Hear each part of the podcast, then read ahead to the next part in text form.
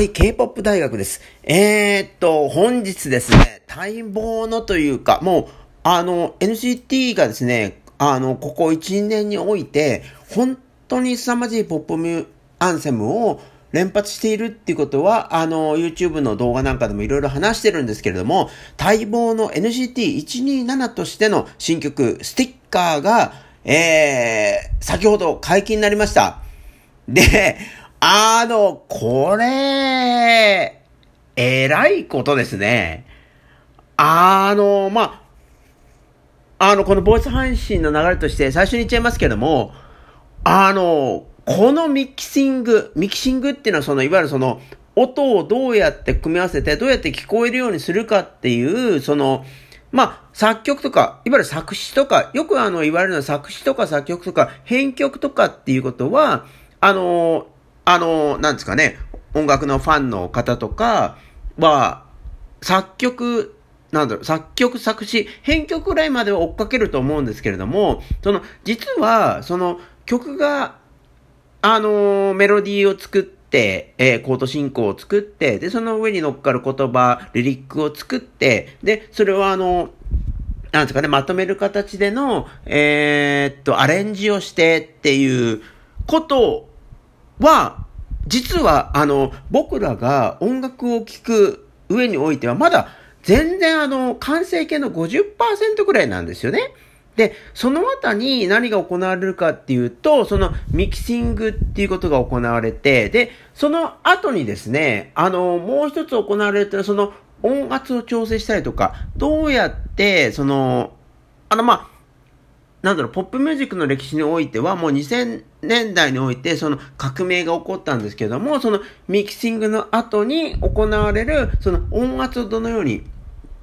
調整していくのか、まあ、どれだけ音圧を強くしているのか、そのいわゆる、パッと聞いたときに、その、どれだけ、あの、あらゆる音が、バーンと目の前に、あのー、出てくるのか、これはあの、マスタリングっていう作業って言うんですけども、その、実はですね、あの、2000年代において、まあ、あの、なんだろう、ポップミュージックが生まれたのは1950年代であるっていうこと、今から70年前であるっていうことをずっと K-POP 大学はお伝えしてるんですけれども、まあその、それを自覚的に、あの、作詞作曲、アレンジの先に、より、もしかしたらそれ以上に僕たちがやらなきゃいけないことは、あの、ミキシングであり、あの、音圧に関してどういうことをやれるのかっていう、それなんじゃないかっていうことを実践したのが、まあ、ザ・ビートルズっていう1960年代のバンド、まあ、アイドルバンドだったわけですよね。いわゆるそのミキシングとマスタリングこそがポップミュージックにおいての音の中で50%以上を占めることなんだっていうのを言い出したのが、その、ほぼ、えー、ビートルズだって言っていいと思うんですよね。で、その、これはですね、あの、K-POP 大学はずっとその、ブログなんかとか、あの、NCT の YouTube 上での動画なんかでも言ってるんですけれども、実は、まあその、なんだろう、J-POP との比較で言うと、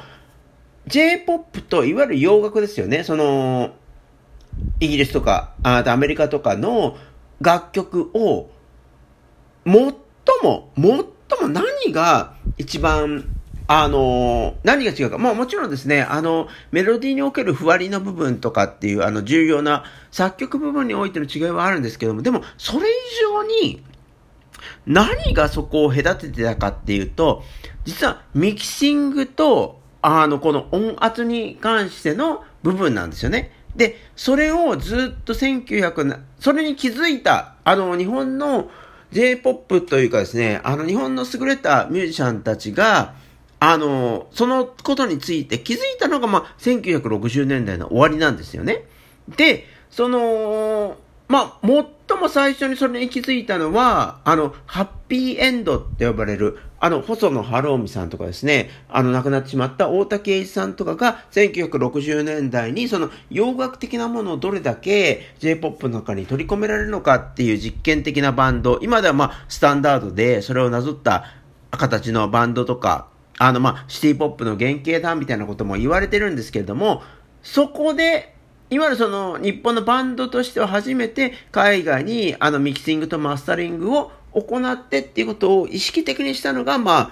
1960年代終わりのそのハッピーエンドだったんですけれども、まあ、それはあったんですけども、やっぱりその J-POP においては、ミキシングとマスタリングこそが、あの、時代性に合うポップミュージックを作るにおいて50%以上秘めるんだっていう思想です。まあ、これは思想だと思うんですけども、思想がずっと定着しなかったっていうところはあると思うんですよね。で、これはあの、ずっと、なんだろう、えっ、ー、と、ブログでも、動画でも言ってるんですけども、K-POP が何を変えたか、それも、えっ、ー、と、SM エンターテインメントが少女時代の、あの、ジーニーじゃないんですよ。何回も言ってますけど、ジーニーじゃなくて、G で、まあ、あの当時ですからもう完全に、まあ今でもそうですけども、SM エンターテインメントの、あの、代表である、えー、っと、イスマン会長、イスマン氏がですね、何をこの少女時代の G という楽曲でやったかっていうと、完全にミキシングとマスタリングを洋楽仕様にしたっていう、もう、これが、これが実は、今、今の、今の、まあ、今回リースされた NCD127 のスティッカーまで続く、えー、っと、もうこの20年代、なぜ K-POP が、あの、ポップミュージックの世界において、あの、最も優れたポップミュージックを鳴らせるようになったかっていうことも、ほんと肝なんですよね。あの、作詞とか作曲とかもちろんアレンジとかあるんですけれども、そこじゃなくてもう、そのいわゆる、その、なんて言うんだろう、その、その、まあ、同じ土俵に立つためには、ミキシングとマスタリングをどうにかしなければならないっていう問題意識。まあ、これは1960年代の終わりに、ハッピーエンド、いわゆる細野晴臣さんとか大竹栄一が持った危機感と同じなんですけども、まあ、それを共有して、もう、そこのミキシングとマスタリングを、とにかく欧米のものと同じ、もしくはそれを超えるような形で鳴らさなければならないっていうふうに始めたのが、もう SM エンターテインメントの最大の、まああの、ミュージックビデオの作りっていうところもあるんですけども、もう音楽的な、音的なことにおいては、もうそれが、それが本当に K-POP を変えた最大の発明というか、最大の努力というか、最大の企業努力だったんですよね。で、その、まあ、あのー、まあもちろんそんなもう奇跡のような偉業を遂げたのが、まあ、SM エンタの、えー、石間会長だったりもするので、その、まあ、会長のですね、意向っていうのはなかなか SM エンタでは、それにノーを言う人というか、え、それ違うくないですか？っていうことは言う人はいなかったと思っていて、でも、まあ、それはそのポップミュージックとかポップコンテンツを作るにおいては、すごく独裁的な一人の天才とか、あの、頭がおかしい人とか、気狂っちゃった人とか、そういった人たちがもう本当に先導していかなければならないので、あの、その中において、やっぱりその、イスマ会長の NCT にかける、当時ですね、彼らが、こんな、いわゆるその、3つぐらいのユニットを作って、その中で共通されるものが唯一、その、あの、NCT っていうそのコンセプトというか、ネオカルチャーテクノロジーというものであって、それを、いわゆるその、まあ、なんですかね、3つの色のようにグラデーションを持って、あの、様々な形で展開していくのがっていう、まあめちゃめちゃわかりにくいですよね。いわゆるこういうのをヘッドストロングって言うんですけども、まあヘッドストロングなコンセプトにちょっとがんじがらめになっていた、がんじがらめになっていたから、なかなかその、ポップミュージックとしてなる、鳴り響くことはなかったっていうのが NCT のちょっと不幸な部分だったと思うんですよね。でも、まあ、イスンマン会長のその関与が多分これは少なくなっていったんだと思うんですけども、その、あれですよね。あの、あ、これは、あ、NCT がイスマン会長のヘッドストロングなコンセプト、ガチガチ絡めから、あの、新しいディメンションに、えっ、ー、と、進んだなっていうのが、如実に分かったのが、その、スーパーヒューマンっていう楽曲と MV だったんですよね。もう、この楽曲は素晴らしいのと、えっ、ー、と、この MV を作ったのはもうずっと K-POP 大学がお伝えしてますけれども、えー、っと、去年ぐらいまで、最も優れた、世界中で最も優れたミュージックビデオを作成していたリグエンドフィルムなどの共同作業によるものだったんですけども、このスーパーヒューマンである種の NCT っていうのは最初に、あの、イスマン会長が立ち上げたような、ネオカルチャーテクノロジーってちょっとヘッドストロングで、それを現場的にどうやって表現したらいいのかっていうのがわからないっていうところから、まあ、ようやく脱して、ある種、まあ、やっぱりその、なんだろう、ボーイズグループが表現する、その、セクシャリティ、性的な部分を、まあ、ポップミュージックとそのビジュアル面に落とし込めばいいんじゃないか。それが、あの、正しいことなんじゃないかっていうところに舵を切り始めたのがこの NCT17 のスーパーヒューマンで、で、まあ、それ以降ですね、あの、あらゆる様々な試みがなされていって、もう完全にその NCT っていうのが、ちょっとイスーマン会長が考えてたような、その、なんだろう、肉体性、まあ、これ、ポップミュージックにおいては演じるのは、あのー、なんだろう、若い男の子であったり、若い女の子だったりするので、もう、これは、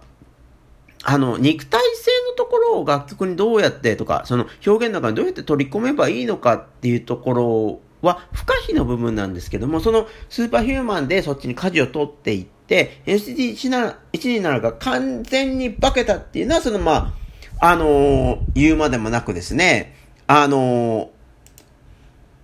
あったわけですよね。そのまあ、このスーパーヒューマンあったりとか、まあ、レギュラー、レギュラーですよね。あの楽曲、この二つの楽曲によって NCT っていうのはもう、ある種、その、今を生きる男の子たち、まあ、彼らの肉体性をどうやってポップミュージックの中に取り込んでっていう形で進んでいったっていうのが NCT の、まあ、分岐点だったし、今まで続く流れだったと思うんですよね。で、まあ、そういった形で、いわゆるその K-POP において何が一番重要なものだったかっていうと、まあ、作曲もあり、作詞もあり、えー、っと、アレンジの部分での優れたスタイルっていうのもあったんですけども、あの、ミキシングのところであったりとか、その聞こえ方の部分でのっていうところ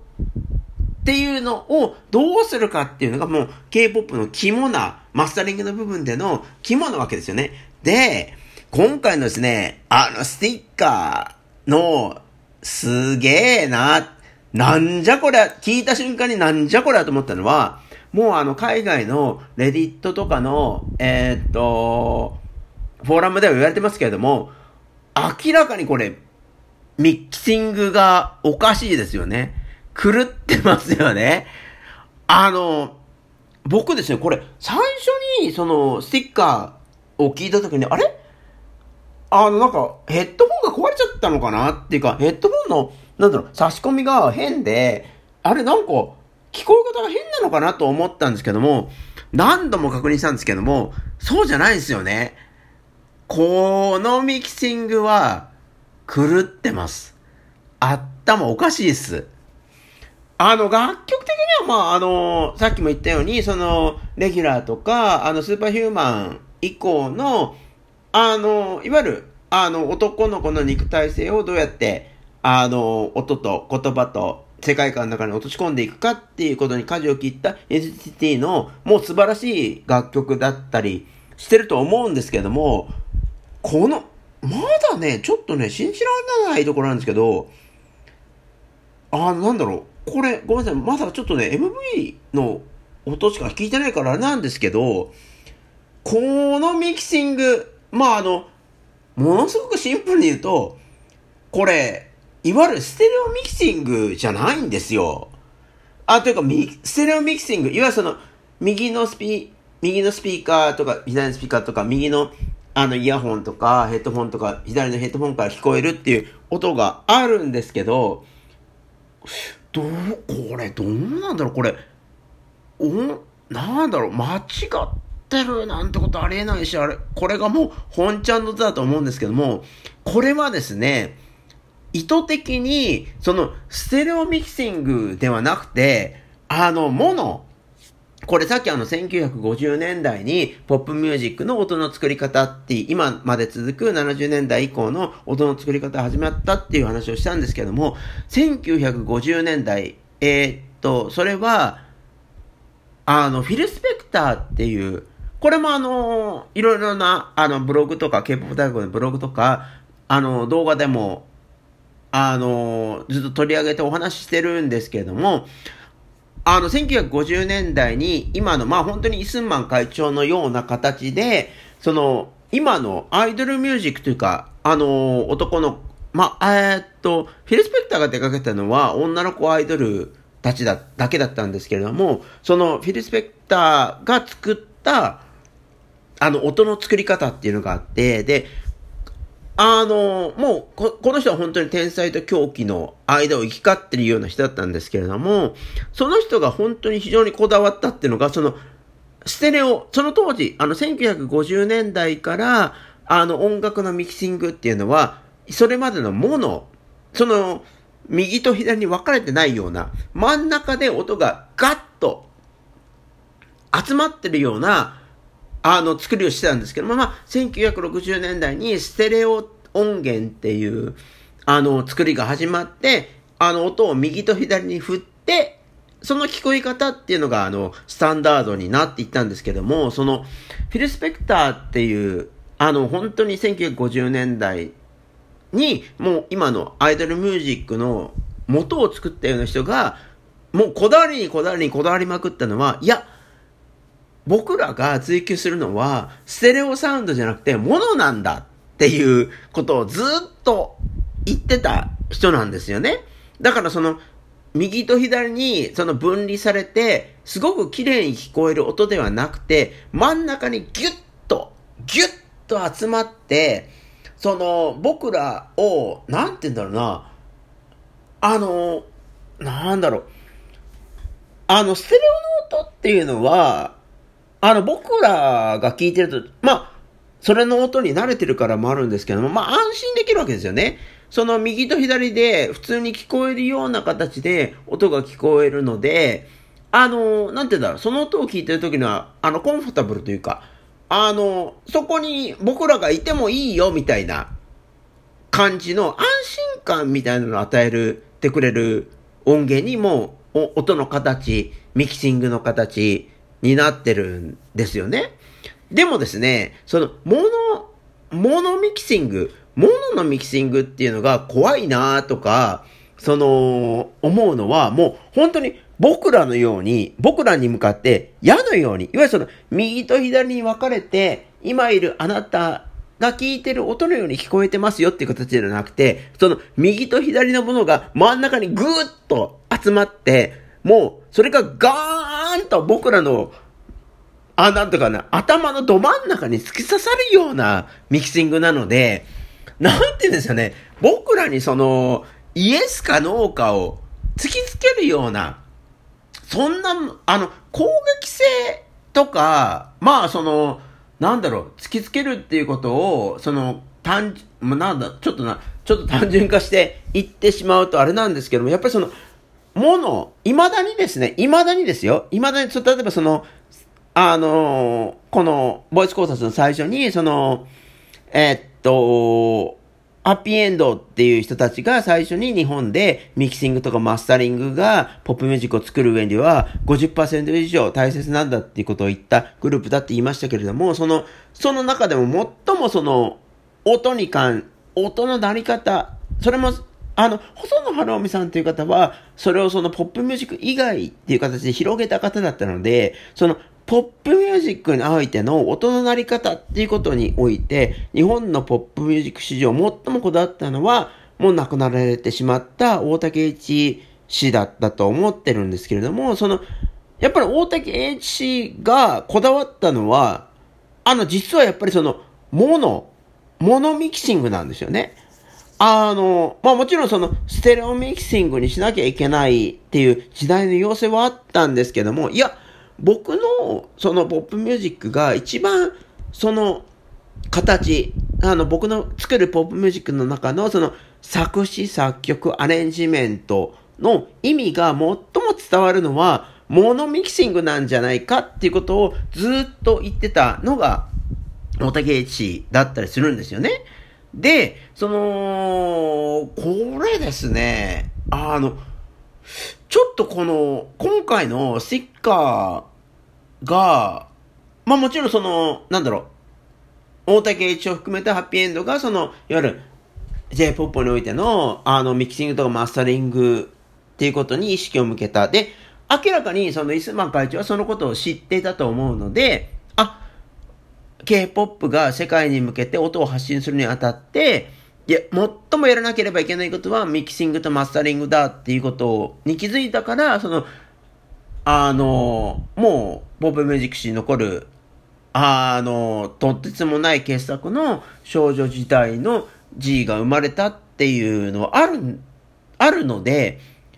あるんですけれど、で、まあその、磯間会長のその関与が薄れたとはいえ、まあ最終的なチェックをしているのは、磯間会長だと思うので、NCT の今の音に関してもなんですけども、だから、それで言うとですね、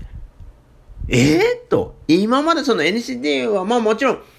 楽曲の編成はあったんですけど、まあミキシングにおいては、あの、そここまでキワキワなことはやってこなかったんですよね。ところがですね、これ、これ、ま、なんだろう、今ちょっとまた聞いちゃいますけど、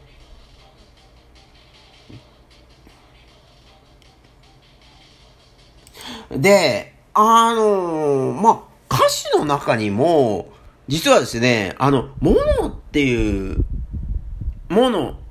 で、その単一になるっていう言葉が使われてるんですよ、これ実は。あのー、だから、だから、いや、こんなミキシングちょっとね、K-POP 大学的にはありえないだと思うんだけど、え、歌詞の中にもものっていう言葉が使われてるんだとか、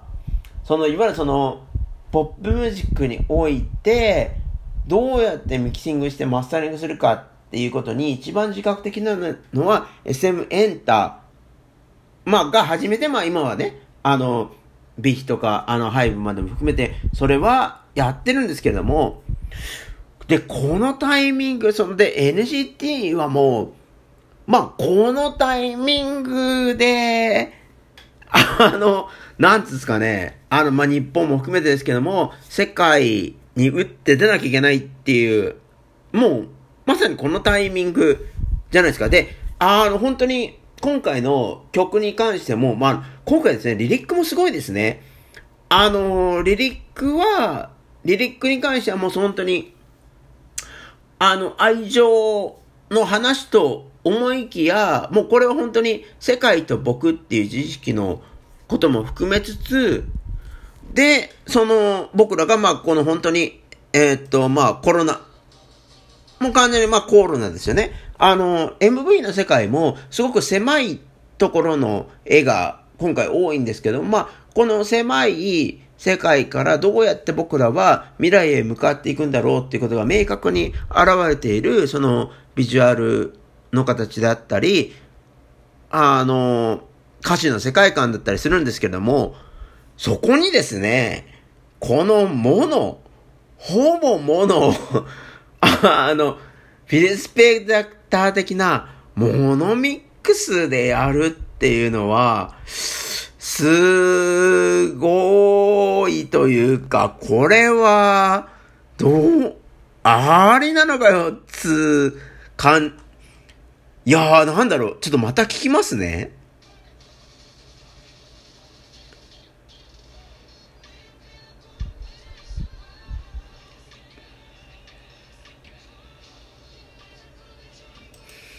いや、というかですね、また聞いたんですけど、これ、まあ、ものっていうか、一歩間違うこれ逆走の音なんですよね。なんだこれはと。え？ー、マジで？っていう感じではあるんですけども、またちょっと今、本編の音聞いてるんですよね。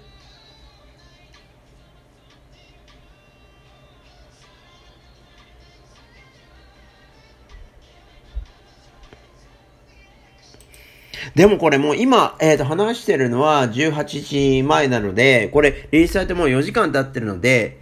音が違ってたっていうことはありえないので、もうこのミックスが本ちゃんだと思うんですよ。で、このミックスの意味っていうのはもうず、今までずっと話してきましたけれども、ものっていうことなんですよ。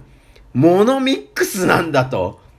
その、SM エンタが、その、世界に向けて、まあ、まあ、ぶっちゃけ言って対ハイブですよ。対ハイブ的な、その、ボーイズ、今の男の子たちがどうやって世界に向けて音を鳴らすのかっていったことを考えたときに、あの、私たちは、その、モノミュージック、モノ、えー、モノミキシング、あの、1950年代にフィル・スペクターが唱えた、その、いわゆる矢のような一つの音の塊が僕らの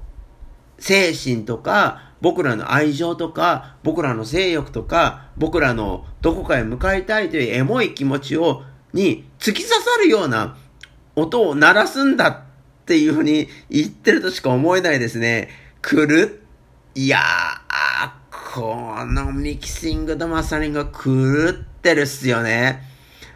あの、ちょっとまた後追いでいろいろな情報を仕入れて、これがどういうことなのかっていうのをまたお伝えできたらと思うんですけども、本当にびっくりしました。ということで、えー、この、またまた30分近い長い、ボイス考察になってしまったんですけども、えっ、ー、と、皆様はどう思われたでしょうか？えっ、ー、と、いや、そうじゃないんじゃないの？とか、この辺のところどうなんの？っていうふうな疑問を思われた方とか、本当にお気軽に、えー、K-POP 大学の Twitter アカウントとか、その他に、えー、コメントいただけたらと思います。よろしくお願いします。